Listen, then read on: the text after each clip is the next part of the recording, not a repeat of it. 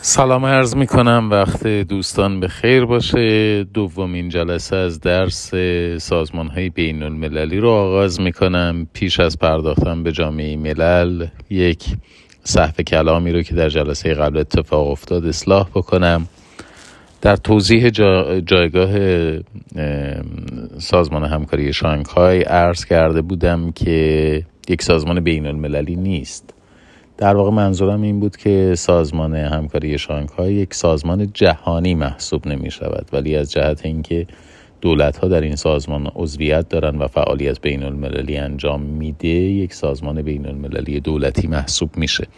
خواستم این توضیح رو عرض بکنم که این صحف کلام اصلاح شده باشه. برسیم به سازمان های جهانی در درجه اول و به عنوان اولین بخش در مورد جامعه ملل صحبت بکنیم.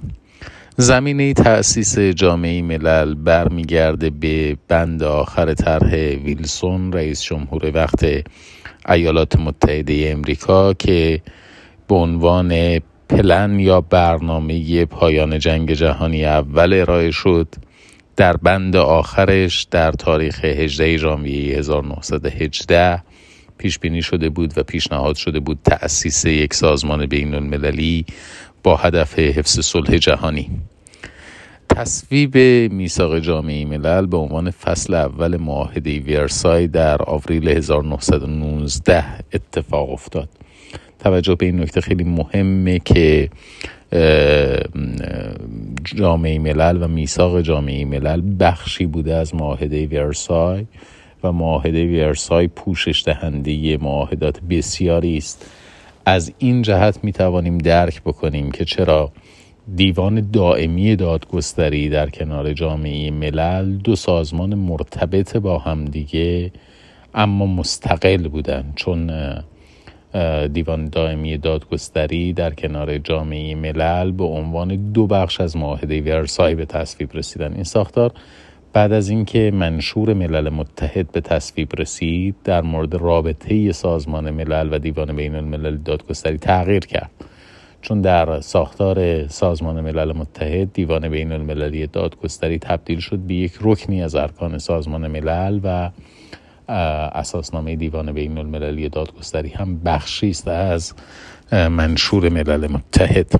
در هر حال جامعه ملل کار خودش رو از 16 ژانویه 1920 آغاز کرد.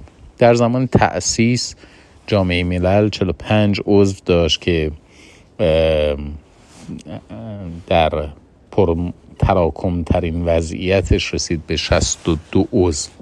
آلمان در سال 1926 به عضویت جامعه ملل در اومد و شوروی در سال 1936 نکته جالب توجه این هستش که ایالات متحده امریکا با وجود اینکه تأسیس جامعه ملل به پیشنهاد این کشور و رئیس جمهور این کشور ویلسون اتفاق افتاد از عضویت در جامعه ملل خودداری کرد.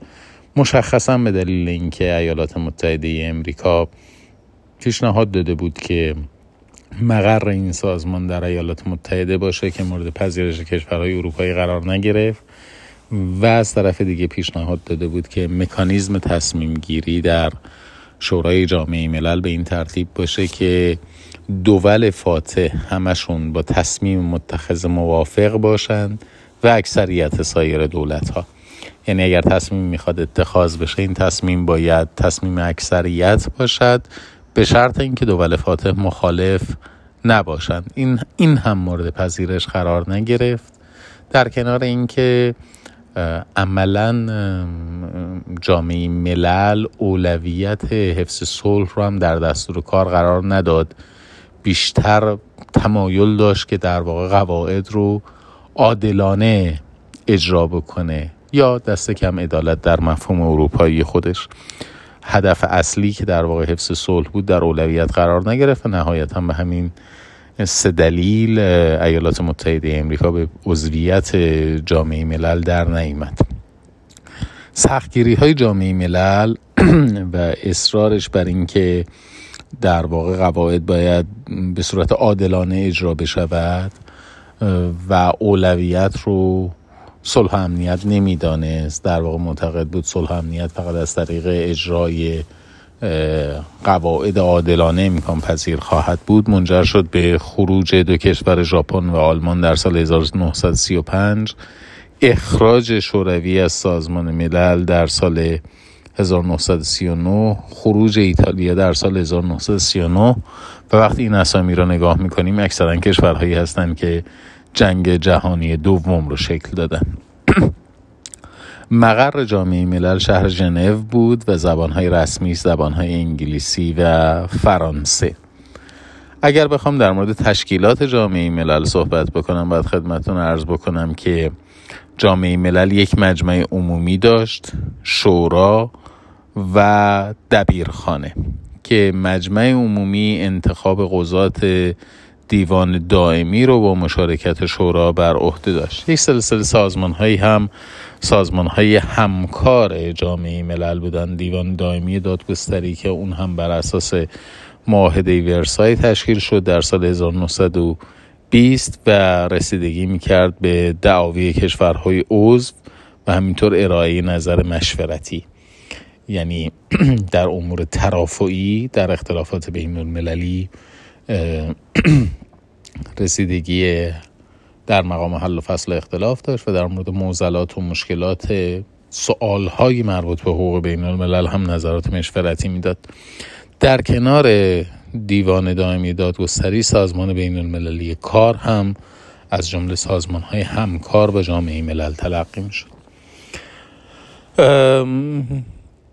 سازمان جامعه ملل ارز بکنم خدمتون که در برخی از موارد نقش مثبتی در حل و فصل اختلافات از خودش نشون داد. از جمله رفع اختلافات بین سوئد و, و فنلاند بر سر یک سلسله جزایر جزایر آلاند نقش مثبتی داشت در حل و فصل این اختلافات و همینطور در حل و فصل اختلافات بین مجارستان و یوگسلاوی. اما خب در بعضی از زمینه ها موفق نبود و همین عدم توفیق هم تأثیر گذار بود در وقوع جنگ جهانی دوم. مثل وضعیت منفعل در واقع جامعه ملل نسبت به حمله ایتالیا به حبشه از جمله مواردی بود که جامعه ملل نتونست اقدام موثری انجام بده. در هر حال این سازمان در جلسه هشتم تا 18 آوریل 1900 46 منحل شد و سازمان ملل متحد جایگزین جامعه ملل شد. بعد از وقوع جنگ جهانی اول و حل نشدن مشکلاتی که به جنگ جهانی اول منجر شده بود ما سالهای پرتنشی رو تجربه می‌کنیم تا شکلگیری سازمان ملل متحد و پایان جنگ جهانی دوم. اما تأسیس سازمان ملل متحد به یک باره اتفاق نیفتاد. مجموعه از نشست ها و گفت و شنودهای بین المللی گذار تأسیس سازمان ملل متحد بود. نخستین بار منشور آتلانتیک فیما بین ایالات متحده امریکا و بریتانیا در چهاردهم اوت 1941 به مسئله تأسیس سازمان ملل توجه کرد. البته منشور آتلانتیک یک بیانیه سیاسی بود. اعلامیه ملل متحد فیما بین ایالات متحده امریکا، بریتانیا، شوروی و چین در واشنگتن و در اول ژانویه 1942 صادر شد.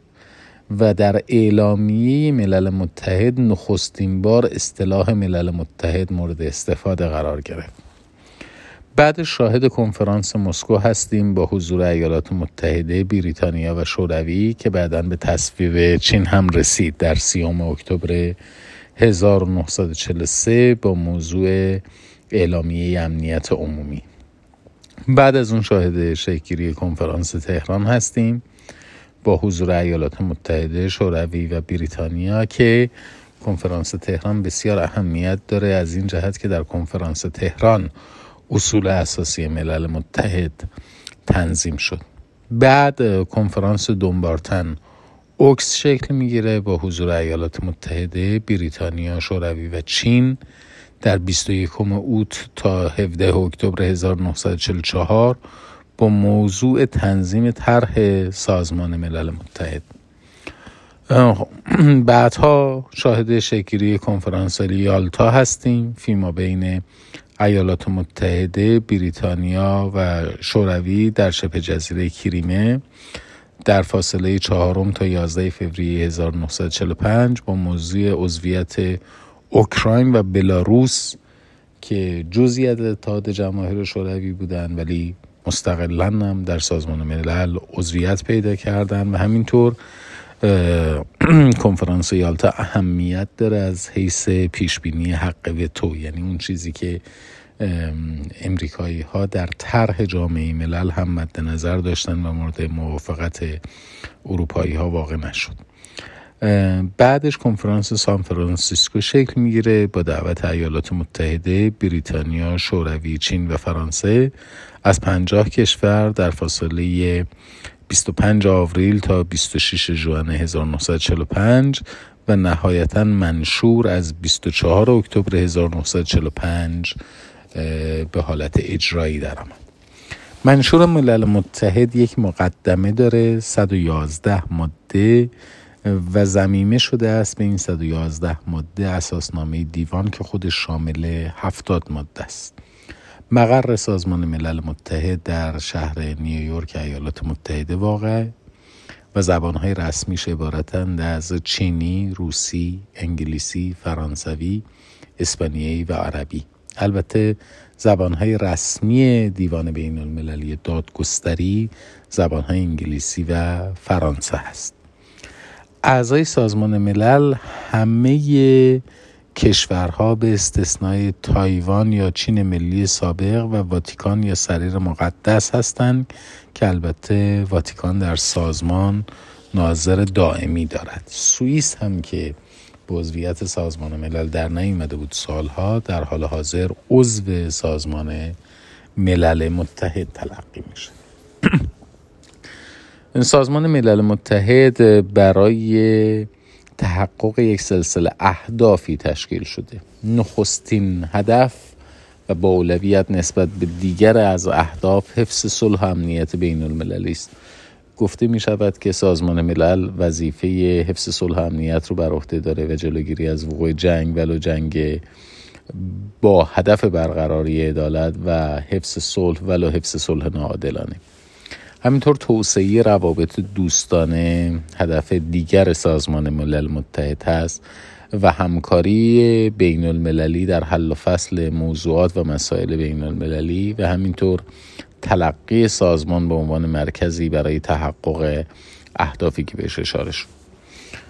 یک سلسله اصولی هم پیش بینی شده برای تحقق این اهداف اصل برابری حاکمیت ها اصل حسن نیت اصل حل و فصل مسالمت آمیز اختلافات به عنوان یک قاعده آمره اصل عدم تهدید یا توسل به زور به عنوان یک قاعده آمره اصل تضمین همکاری و همراهی کشورهای غیر عضو با اهداف سازمان.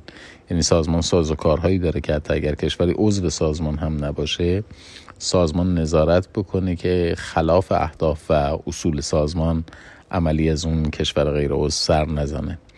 و اصل حمایت از اقدامات ملل متحد توسط اعضا به زمینه اصل عدم مداخله در امور داخلی. سازمان ملل دارای ارکانی است در واقع می شود گفت که سازمان ملل پنج رکن اصلی داره شامل مجمع عمومی شورای امنیت شورای اقتصادی اجتماعی فرهنگی شورای قیمومیت و دیوان بین المللی دادگستری. در مورد هر کدوم از این ارکان جداگانه صحبت خواهیم کرد.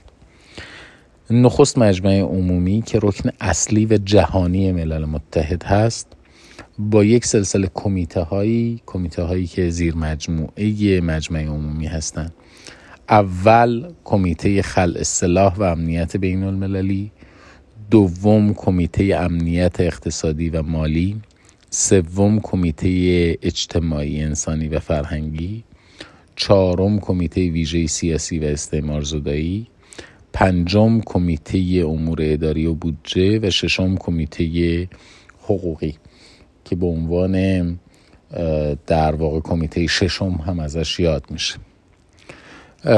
وظایف اختیارات مجمع عمومی ملل متحد بسیار گسترده است.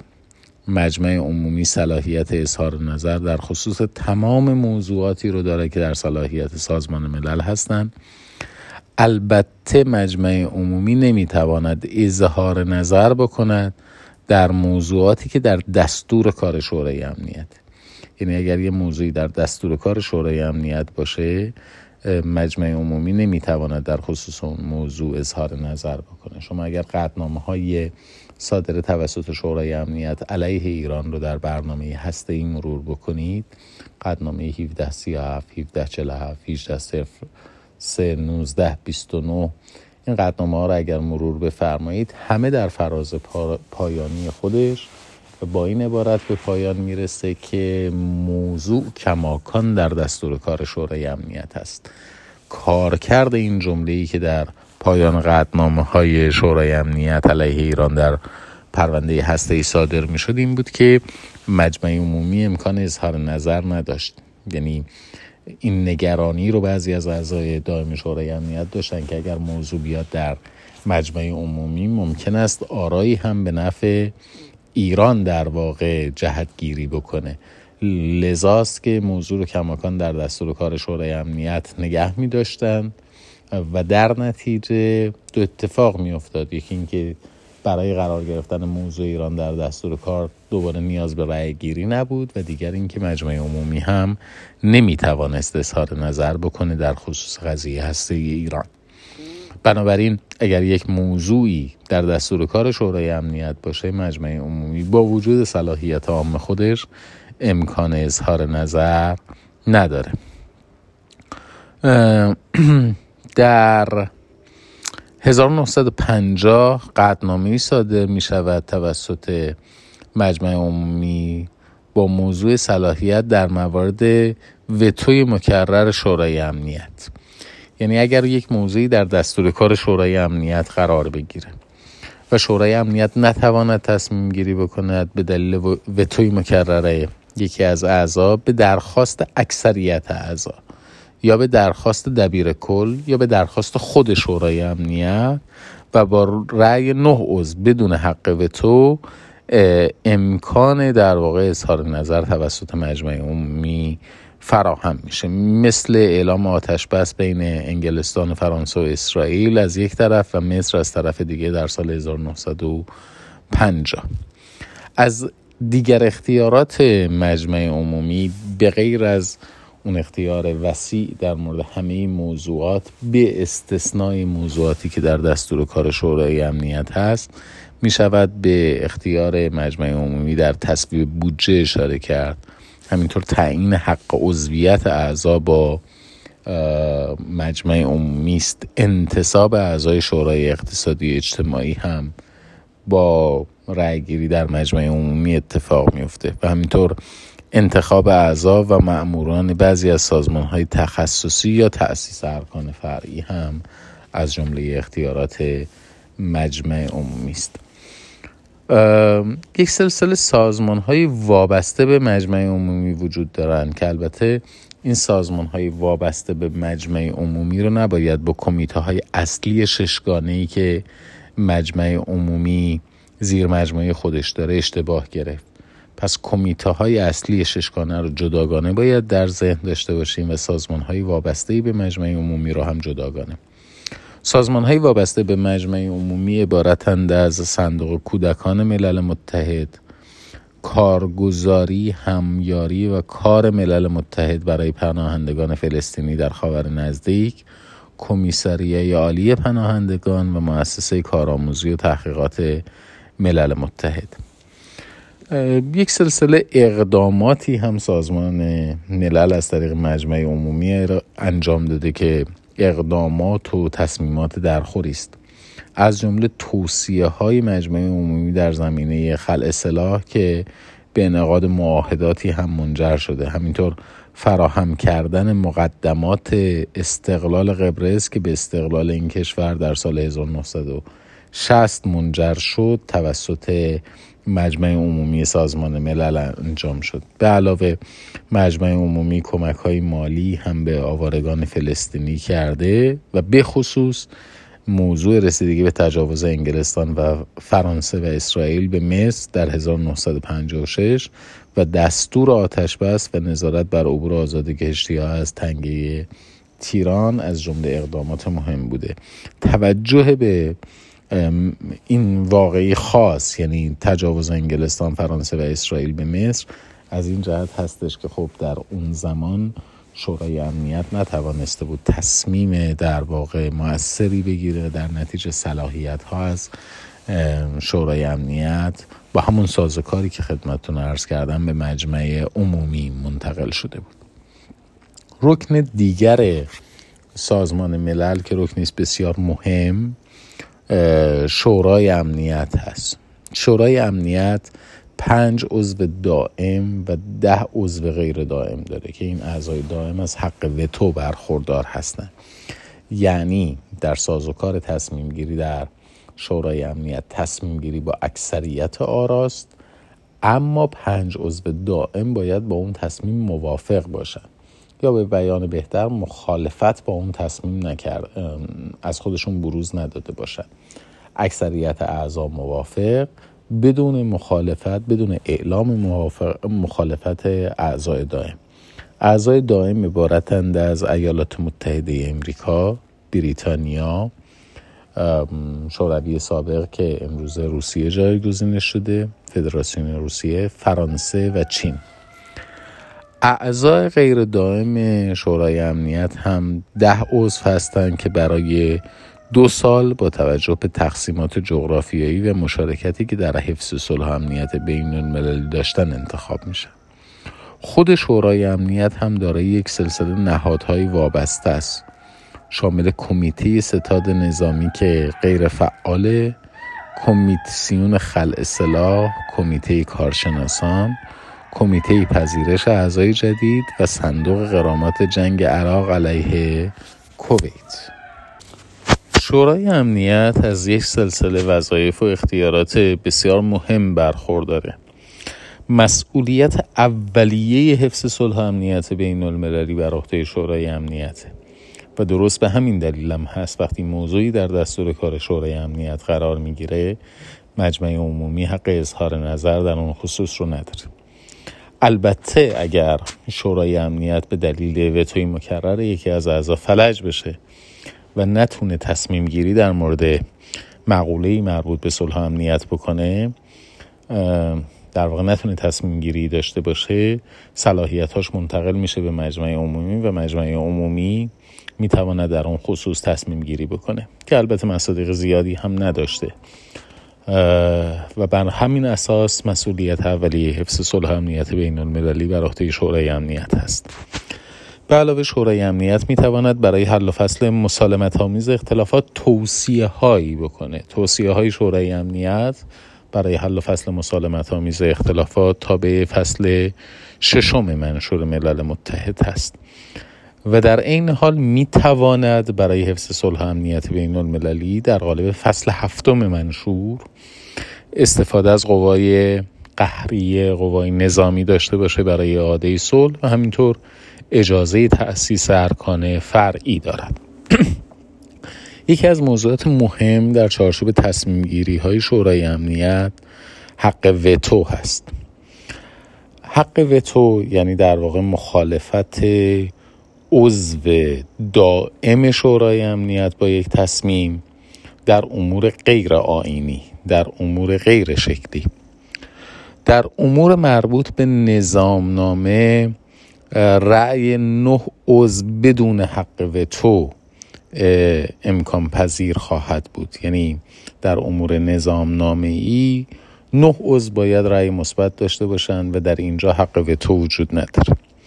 حالا منظورمون از امور نظام نامه ای چی هستش؟ دعوت شورا دستور جلسه شورا معرفی کشورهای عضو به شورا و انتخاب قضات دیوان و سایر موارد. سایر موارد در البته در سایر موارد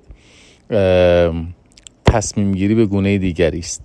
در امور غیر نظام نامه ای نه عضو باید رأی مثبت بدهند و اعضای دائم هم مخالفت نکرده باشن یعنی رأی منفی اعضای دائم نداده باشن البته رأی ممتنع به منزله رأی مخالف تلقی نمیشه یعنی ممکن است رأی ممتنع داده بشه و تصمیم گیری هم صورت بگیره.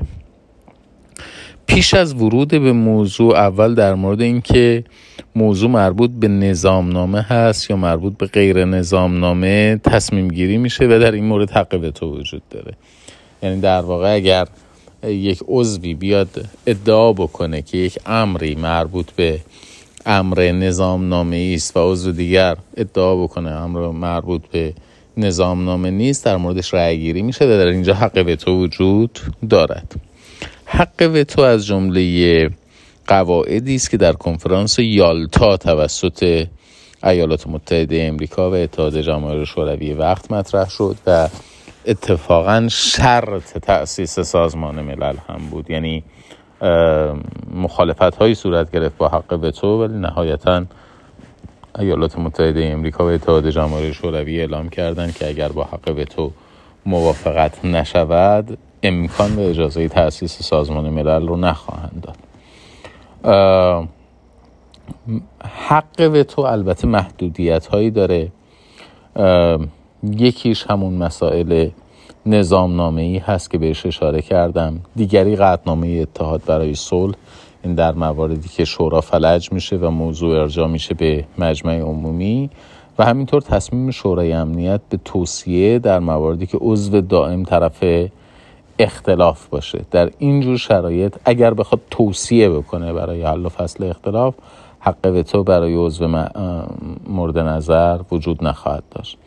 غیبت عمدی یا خودداری از شرکت در رأیگیری هم به تو محسوب نمیشه چون در دهه 1950 اتحاد جماهیر شوروی خودداری می‌کرد از شرکت در جلسات مجمع در جلسات شورای امنیت و در واقع این رویه در شورای امنیت یا این تفسیر در شورای امنیت به وجود اومد که خودداری از حضور در جلسه شورای امنیت یا دادن رأی ممتنع به منزله رأی مخالف نیست.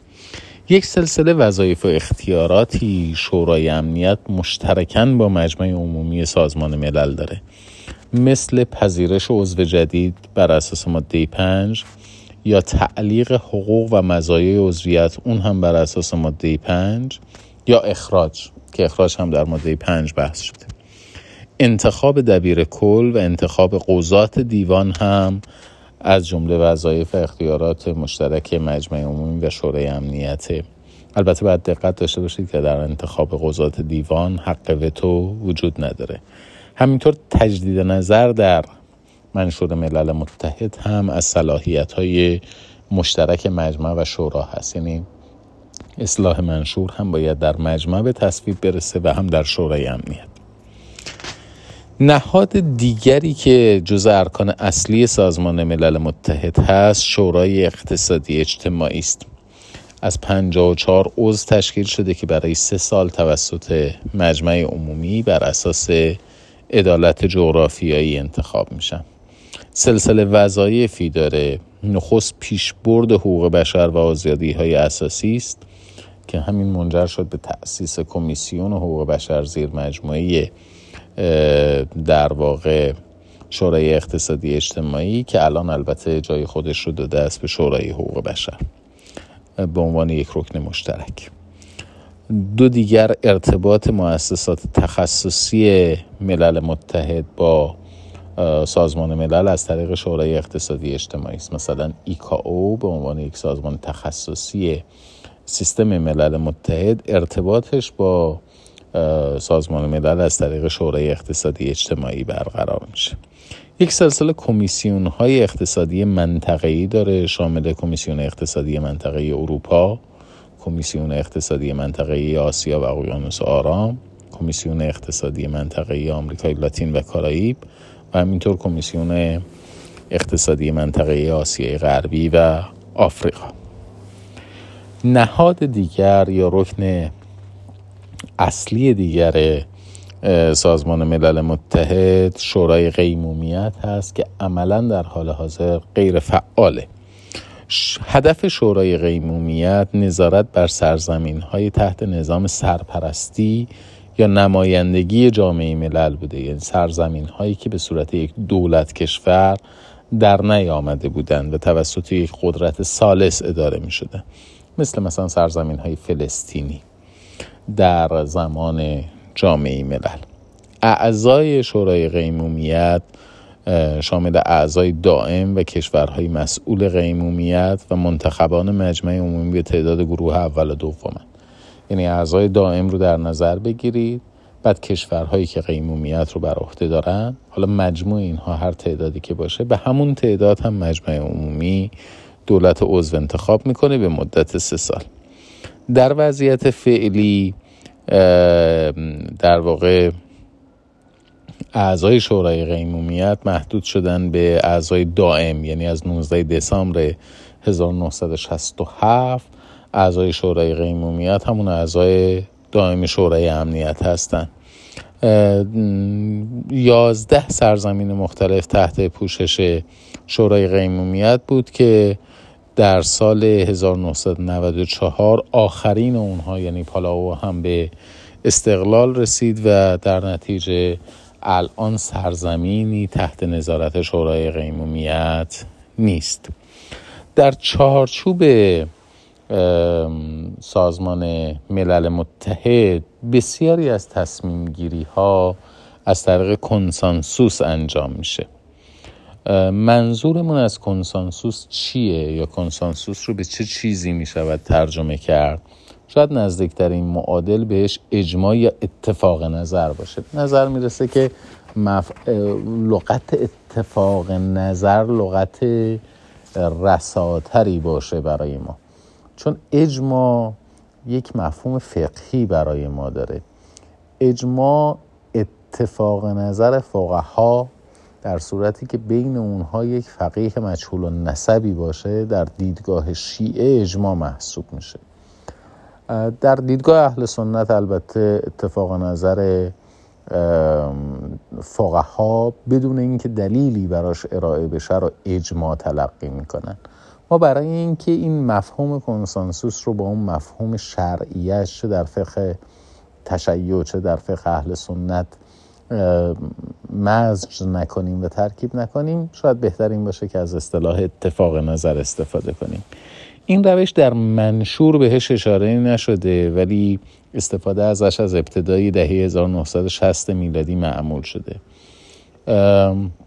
تصمیماتی که بر اساس کنسانسوس اتخاذ میشه با سایر تصمیمات اعتبار یکسانی داره ولی از بود سیاسی نشون میده که یک در واقع اتفاق نظر بدون هر گونه مخالفتی در موردش وجود داره. نحوه احرازش چجوریه؟ رئیس اون رکن یا اون نهاد چون فقط محدود به سازمان ملل هم نمیشه ولی چون ریشش از سازمان ملل بوده ما در چارچوب ارکان سازمان ملل می‌خوایم بررسیش بکنیم. رئیس اون رکن یا نهاد نظر هر کدوم از اعضا رو به صورت جداگانه اخذ می‌کنه.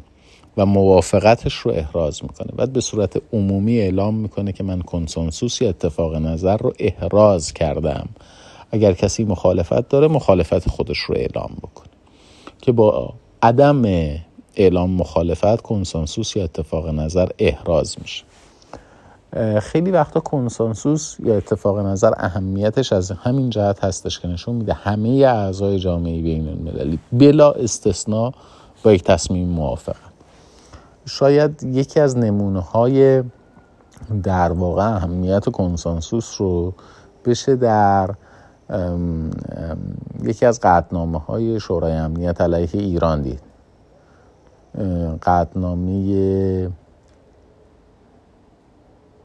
1929 اگر اشتباه نکنم.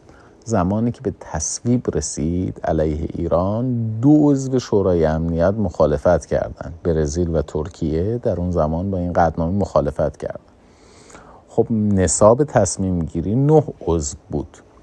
این قطنامه با سیزده رأی علیه ایران صادر شد ولی دو رأی منفی داشت رأی ترکیه و رأی برزیل. همین نشون داد که اجماع وجود ندارد اتفاق نظر وجود ندارد. همه کشورهای عضو جامعه بین المللی اقدامات ایران رو متخلفانه تلقی نمی‌کنن.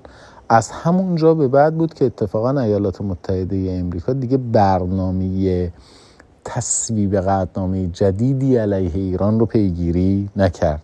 چون چیزی که ایالات متحده به دنبالش بود این بود که نشون بده که در چارچوب شورای امنیت همه اعضای جامعه بین المللی بدون هیچ استثنایی اقدامات ایران رو زیر سوال می‌برند و اقدامات هسته ایران رو در واقع تهدیدی علیه صلح امنیت بین المللی می‌دونن دنبال اون اجماع بود دنبال اون اتفاق نظر بود دنبال این بود که نشون بده این موضع صرفا ایالات متحده امریکا یا کشورهای غربی یا اکثریت کشورها نیست. همه کشورها اقدامات هسته ایران رو محکوم می‌کنند وقتی دو عضو مخالفت کردن وقتی ترکیه و برزیل مخالفت کردن این اتفاق نظر شکسته شد.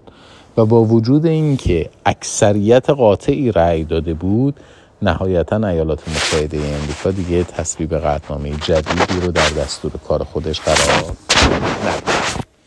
رکن دیگری که باید بهش بپردازیم در چارچوب ملل متحد دبیرخانه ملل متحد هست.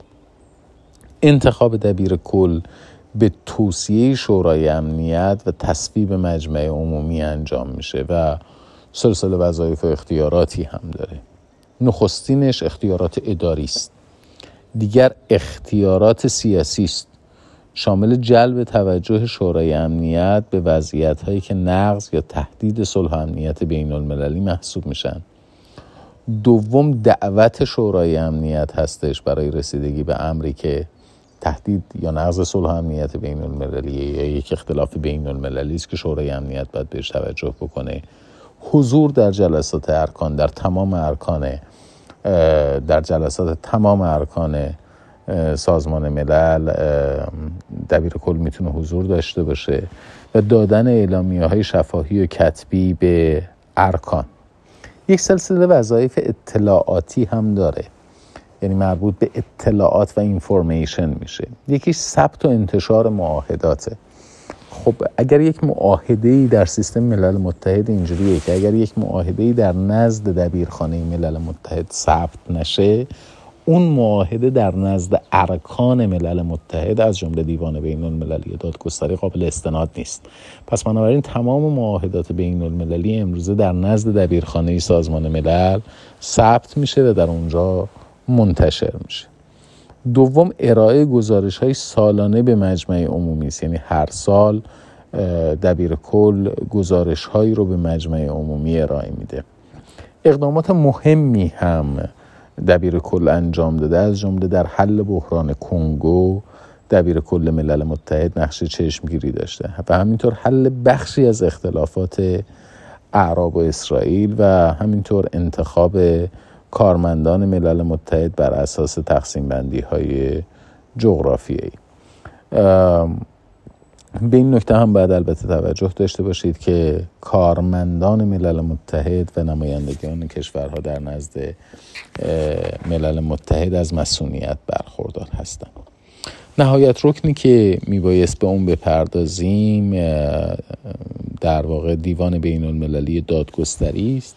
که چون دیوان بین المللی دادگستری به عنوان یک رکن غذایی در حل و فصل مسالمت آمیز اختلافات بین المللی نقش داره شرح و بحث مفصل در مورد دیوان بین المللی دادگستری موضوع درس مستقلی است به نام درس حقوق بین الملل عمومی سه که در چارچوب حل و فصل مسالمت آمیز اختلافات در زیل روش های حقوقی حل و فصل اختلاف موضوع دیوان بین المللی دادگستری به صورت مفصل مورد بحث قرار خواهد گرفت و از این جهت بیش از این در مورد دیوان بین المللی دادگستری در درس سازمان های بین المللی ورود نخواهیم داشت.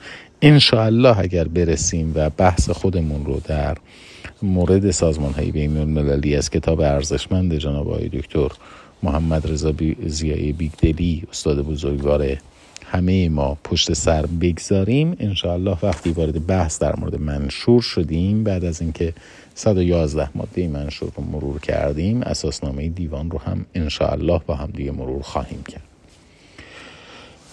گذشته از ارکان اصلی سازمان ملل یک سلسله سازمان های تخصصی هم در سیستم ملل متحد وجود دارند سازمان های تخصصی یک نسبتی با ملل متحد دارن. یعنی از نظر مالی و بودجه‌ای زیر نظر شورای اقتصادی اجتماعی و مجمع عمومی هستن. یعنی بودجهشون باید به تصویب شورای اقتصادی اجتماعی و بعدش به تصویب مجمع عمومی برسه.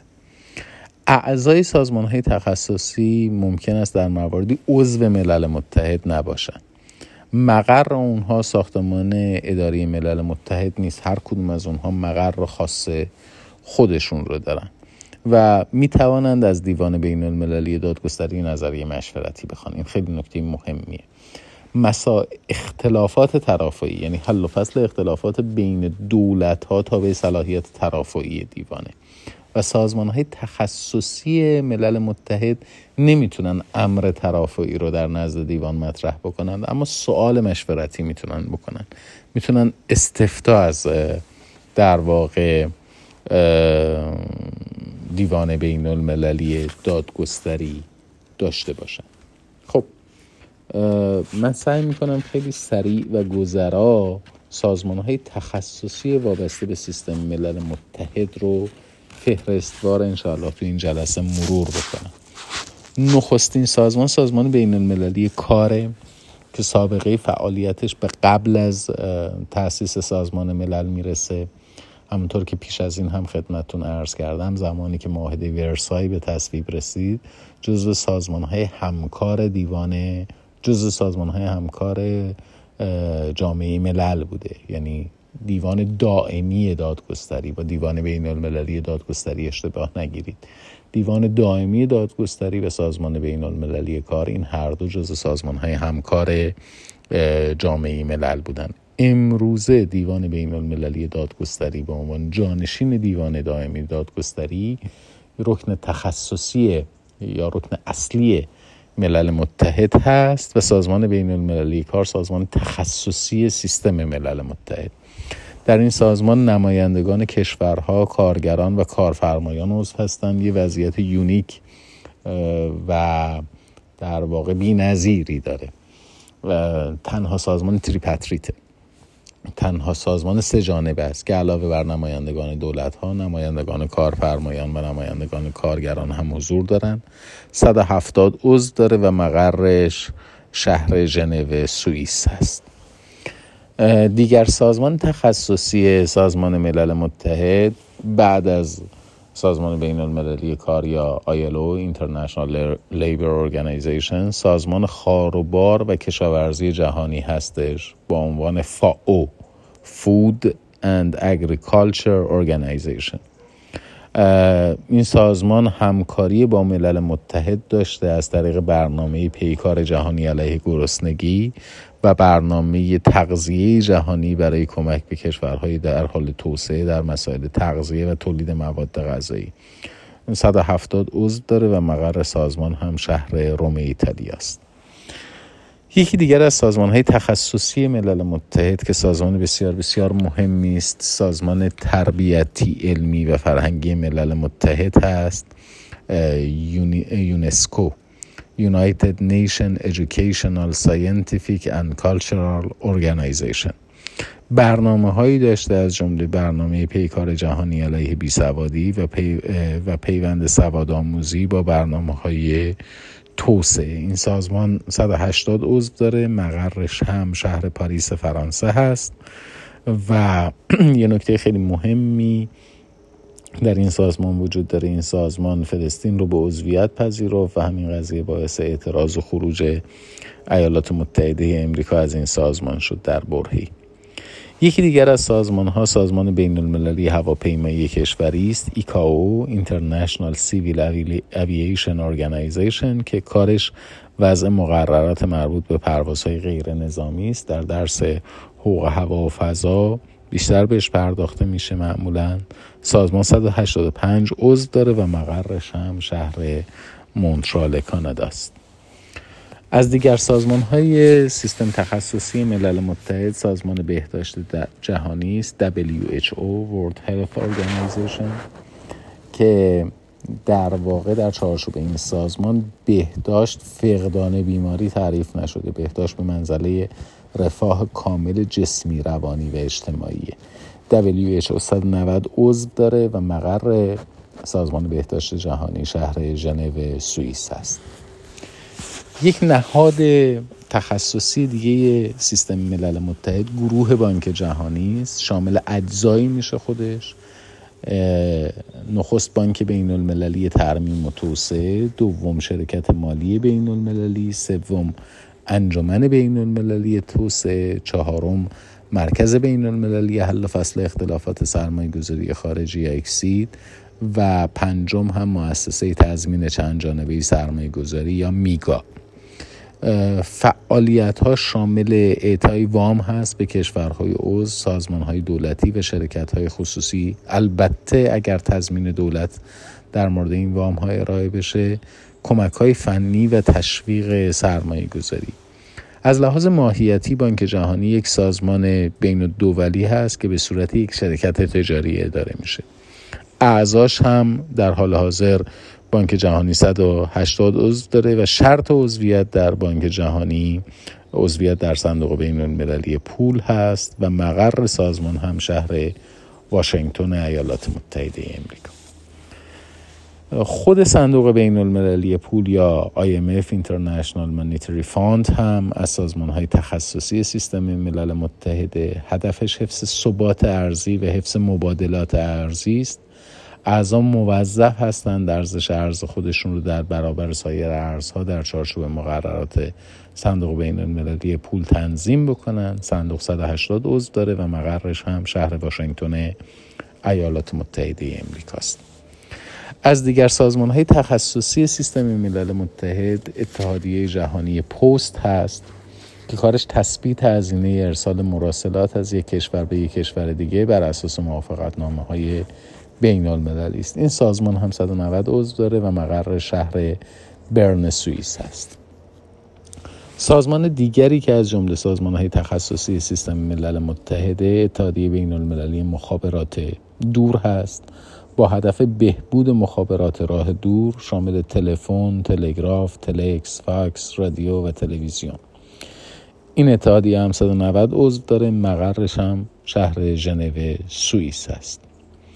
از دیگر سازمان های تخصصی سیستم ملل متحد سازمان جهانی هواشناسی است. با هدف بهبود سیستم هواشناسی سازمان جهانی هواشناسی 185 عضو داره و مقرش هم شهر ژنو سوئیس است.